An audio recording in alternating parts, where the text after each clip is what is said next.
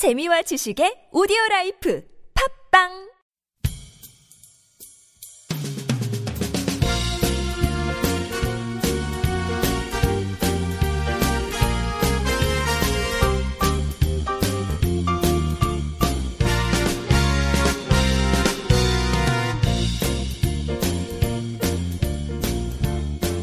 안녕하세요 이동훈 기자입니다. 안녕하세요, 문경 기자입니다. 안녕하세요. 김준성 기자입니다.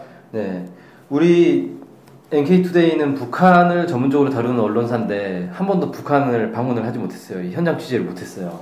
안타깝네요. 정말 안타까운 일인데 외신들은 현장 취재를 또 할 수 있잖아요. 네. 근데 북한이 그 해외 언론사들한테 이렇게 무조건적인 개방을 하고 그러진 않거든요. 또 상당히 통제를 많이 해요. 언론사들 아무나 이렇게 와가지고 아무나 취, 아무데나 취재하고 뭐 이렇게는 안 되는데 어쨌든 북한에도 해외 언론사의 지국이 있습니다. 평양 지국이 있어요. 있죠. 음, 거기가 이제 대표적인 데가 이제 미국의 AP 통신이 음, 몇 년 전에 들어가가지고 유명해졌죠. 네. 그다음에 일본의 교도통신과 중국의 신화통신이 북한에 이제 이 지국을 두고 있습니다. 음, 그래서 교도통신은 들어가 보면 교도통신 그 한글 서비스가 또 있어요. 한글판 홈페이지가 있거든요. 네. 거기에 들어가 보면 이 북한 소식이 계속 올라옵니다. 음, 중국의 신화통신은 저못 봤어요. 한글판이 아마 없는 걸로 알고 있는데 아 있습니다. 아, 있습니까? 네, 네. 음, 여기도 이제 북한 소식이 계속 올라오겠죠, 그럼. 음, 그런데 이번에 새로 또 하나 들어갔다. 네. 음, 새로운 통신사가 또 들어갔다. 뭐 이렇게 얘기가 나오고 있는데 어디입니까? 네. AFP라고 그 프랑스 뉴스 통신사입니다. 아 이게 사실은 AFP라고 읽어야 되는 거 아시죠? 아, AFP. 네, 프랑스어니까. 아, 그렇군요. 네. 아무튼 AFP가 이제 AP 로이터하고 같이 해서 세계 뭐 3대 통신사다. 뭐 네. 이렇게 이야기 하잖아요. 이제 사진하고 영상 찍고 이제 뉴스로 이제 다 이걸 다른 언론사에 이제 제공하는 그런 이제 통신사인데 네. 네, 여기가 이제 평양 지국을 개설을 했습니다. 그래서 이제 지난 6일 날 그 이제 엠마누엘 어그 아에페 사장이 이제 평양에서 개국식을 가졌어요. 음. 그리고 이제 뭐 7일 날 김영대 최고인민회의 상임 부위원장도 만나고 뭐 그랬습니다. 그러면서 이제 그 어그 회장이 이 개국식 때 뭐라 그랬냐면 이제 이, AFP 평양지국 개국으로 세계 150국의 200개 지국을 보유한 AFP의 빈틈이 메워졌다. 뭐 이렇게. 어, 북한에만 이제 빈틈이었었는데. 네. 아, 150국이니까 아직 빈틈 좀 더 있네요. 네. 네. 그러면서 이제 뭐이 그 조선중앙통신사 사장하고 면담을 했거든요. 음. 그래가지고 이제 그러면서 이 자기들의 이제 설립 이념인 정보와 표현의 자유를 충실하겠다. 뭐 이렇게 이제 언급을 했습니다. 그래서 이제 올해 초에 이 AFP하고 조선중앙통신하고 계약을 했어요. 계약을 해가지고 이제 이 AFP에서 특파원을 정기적으로 보내서 북한 소식을 이제 보도하기로 했고 또 이제 AFP에서 북한 현지 기자를 채용해서 이제 교육을 한 다음에 AFP 아시아 지역 총국이 있을 거 아니에요. 네. 아시아 지역 총국의 지도를 따라서 이제 앞으로 이 지국에서 취재를 시킬 예정이라고 음. 합니다. 그러니까 지금까지는 특파원을 정기적으로 보냈었는데 아예 이제 지국을 설치하겠다. 네. 네, 이렇게 된 거군요. 네, 그래서 이제 여기 AF 통신이 이제 지국이 된 거고 어 이제 계속 이제 이, 이를 통해서 이제 뉴스나 사진들이 나오겠죠. 음, 예. 자 여기서 이제 한 가지 상식. 음, 통신사와 언론사가 뭐, 뭐가 다른지 아세요? 아까 처음에 제가 얘기했잖아요. 아.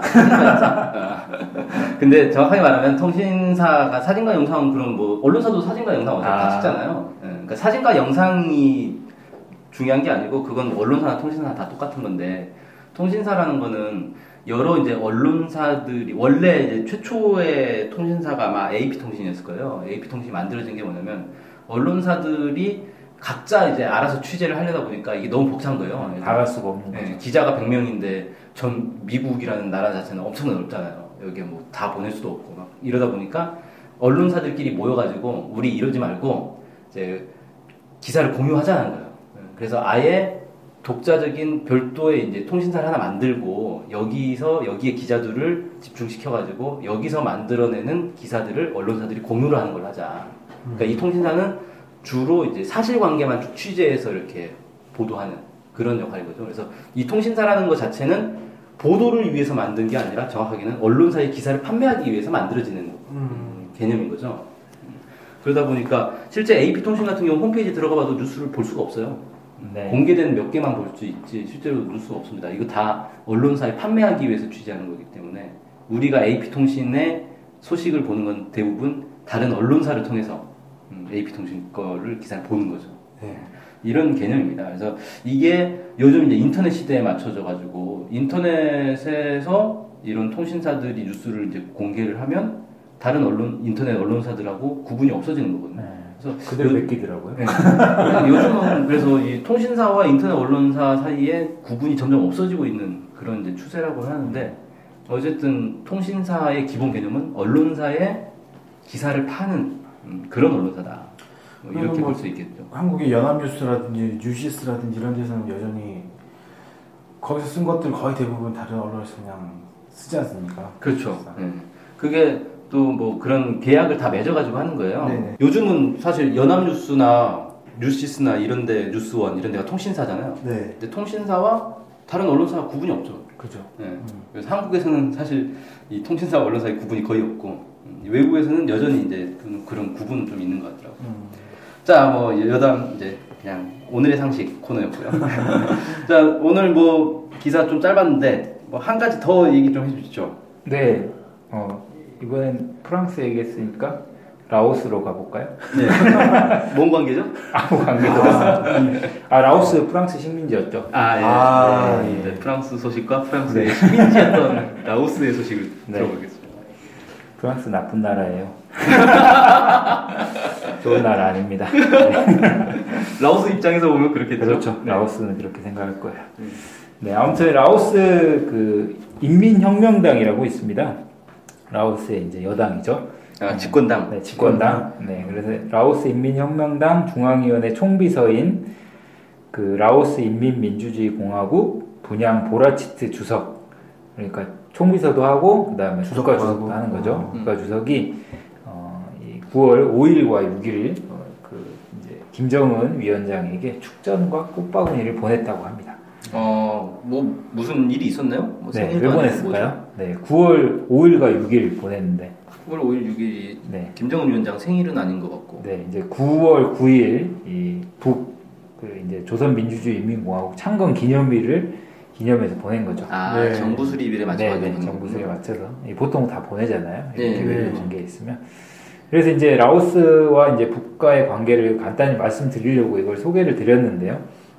그래서 이제 그때 이제 축전에서 뭐라 그랬냐면 이 라오스의 이제 분양 보라치트 주석이 이 축전에서 우리나라 두 나라 사이에 전통적인 훌륭한 친선 협조 관계가 새로운 높은 단계로 발전돼서 이 두 나라 인민들에게 실질적 이익을 가져다 주고 있다. 그래서 이제 이게 뭐이 평화 안정 발전에 협조 이바지하고 있는 게 자랑스럽게 생각한다. 이렇게 이제 밝혔습니다. 음. 네, 이건 뭐 일반적인 얘기예요. 예. 네. 네, 그래서 이제 이 라오스도 사회주의 국가입니다. 그래서 이제 사회주의 국가로 북한과 상당히 이제 끈끈한 그런 외교 관계를 맺어 왔었는데요. 이 북한하고 라오스는 1975년에 수교를 했습니다. 예. 라오스가 이때쯤에 그 이제 프랑스 식민지 벗어나요. 아. 예.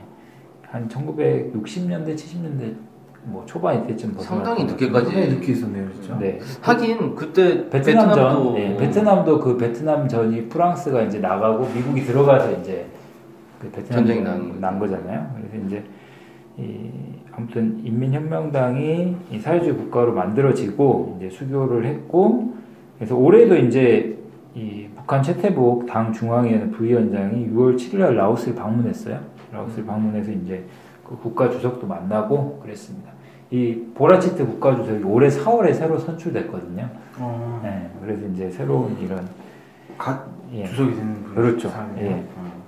어. 그리고 이제 8월 15일 날 김정은 위원장이 이제 이 보라치트 주석 79회 생일을 맞아 축전도 보내고 뭐 그랬습니다. 79의 생일. 예. 근데 막 국가 주석이 됐다. 예. 좀 근데 이날 이제 재밌었던 일이 뭐냐면 이 9월 9일이 아니 9월 7일부터 이제 박근혜 대통령이 라오스에 가 있었어요. 음. 음, 라오스에. 그러면 박근혜 대통령이 오기 전 네, 직전에 직전에. 꽃다발이랑 축전이나 이런 걸 네. 보냈다는데요. 그래서 이제 라오스하고 에, 그 이제 아마 9일날 정상회담도 하고 뭐 그랬습니다. 음. 뭔가 일부러 그런 것 같진 않고. 네, 뭐 이건 그냥 우연이죠. 그러니까 원래는 이제 9월 9일에 맞춰가지고 축전이나 꽃바구니를 보내는 게 맞는데 네. 박근혜 대통령이 와 있는데 와 있는 동안에 보내는 좀 민망하니까 좀 오기 직전에 이제 미리 보낸 건 아닌가 이런 느낌도 좀 들고. 네. 아, 그랬을 수도 있죠. 저도 약간 그런 느- 그 느낌이 드는데요. 보통 그날 많이 보내잖아요. 예. 어, 그날 그 전날 뭐 네. 이렇게 되는데 뭐 피치 못할 사정이었겠죠. 아 근데 저는 참 특이한 게 라오스가 사회, 사회주의 국가였다는 게 놀랍네요. 왜 그러냐면 사회주의 국가 하면은 보통 이제 북한, 쿠바 이 정도 베트남. 생각하잖아요. 그뭐 네. 중국, 베트남이 있는데 여기는 좀 경제 체제는 거의 이제 자본주의에 가깝게 음, 이제 그렇죠. 좀돼 네. 있는 거고 그래서 사회주의 국가는 뭐 그게 당 다라고 생각을 했는데 아, 라오스도 사회주의 국가였다. 그 라오, 베트남 전쟁 때 라오스가 큰 역할을 많이 했죠. 그 호치민 통로라고 있었는데 베트남이 이렇게 길잖아요. 예. 네. 그 글이 이제 지나갈 수가 없으니까 바로 옆에 있는 라오스를 이제 이렇게 돌아가지고 예. 예, 다 이제 뭐 DMBF 전투나 그 음. 프랑스 마지막 이길 때 뭐 그때는 아니면 그 이제 미국과의 그 전쟁에서 그 라오스가 이제 많이 도와 도와주기도 하고 뭐 거의 이제 베트남과 이제 긴밀하게 이제 사회주의 그거 혁명 투쟁을 같이 했었죠. 음. 꼭 저기랑 비슷하네요. 중국이 국공대전 할 때 중국 네. 공산당군이 북한을 통해서 이렇게 이동을 하잖아요. 네, 그렇죠. 그런 거랑 좀 비슷한 네. 사례였군요. 음. 베트남과 라오스 관계도 있는데 어쨌든 북한도 이제 같은 사회주의 국가라서인지 모르겠는데 라오스와 상당히 이제 긴밀한 관계를 가지고 있다. 예전에 보니까 이제 라오스하고 북한하고 군사 교류도 상당히 네, 하고 있는 것 같아요. 그래서 미국이 이제 라오스를 어떻게든 설득해서 북한과의 관계를 끊게 하려고 뭐 그런 노력들을 많이 했던 걸 봤었는데 네. 네, 아무튼 오늘 그 기사는 이걸로 마치도록 하겠습니다. 네 수고하셨습니다. 감사합니다. 감사합니다.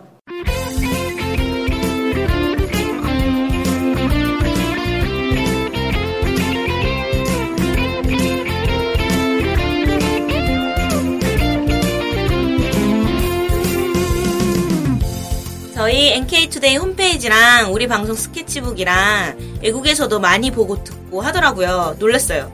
네, 해외 동포들께서도 통일에 관심이 많으시거든요. 네. 그래서 혹시나, 네, 해외 동포분들이 우리 NK투데이를 후원하고 싶을 것 같은데, 네, 뭐, 혼자만의 생각인가요? 네, 방법이 없을까요? 그래서 준비했습니다. 요즘은 페이팔로 손쉽게 외국에 돈을 보낼 수 있습니다. 아, 페이팔 그런 게 있습니까? 어떻게 하면 되는 거죠? 네, NK투데이 홈페이지에 오시면 배너가 있습니다. 아니면 페이팔 홈페이지에서 저희 이메일 주소 nktoday21 골뱅이 gmail.com으로 보내시면 됩니다. 와, 이렇게 간단하고 좋은 방법이 있군요. 아무튼 해외 동포 여러분들의 많은 후원 부탁드립니다.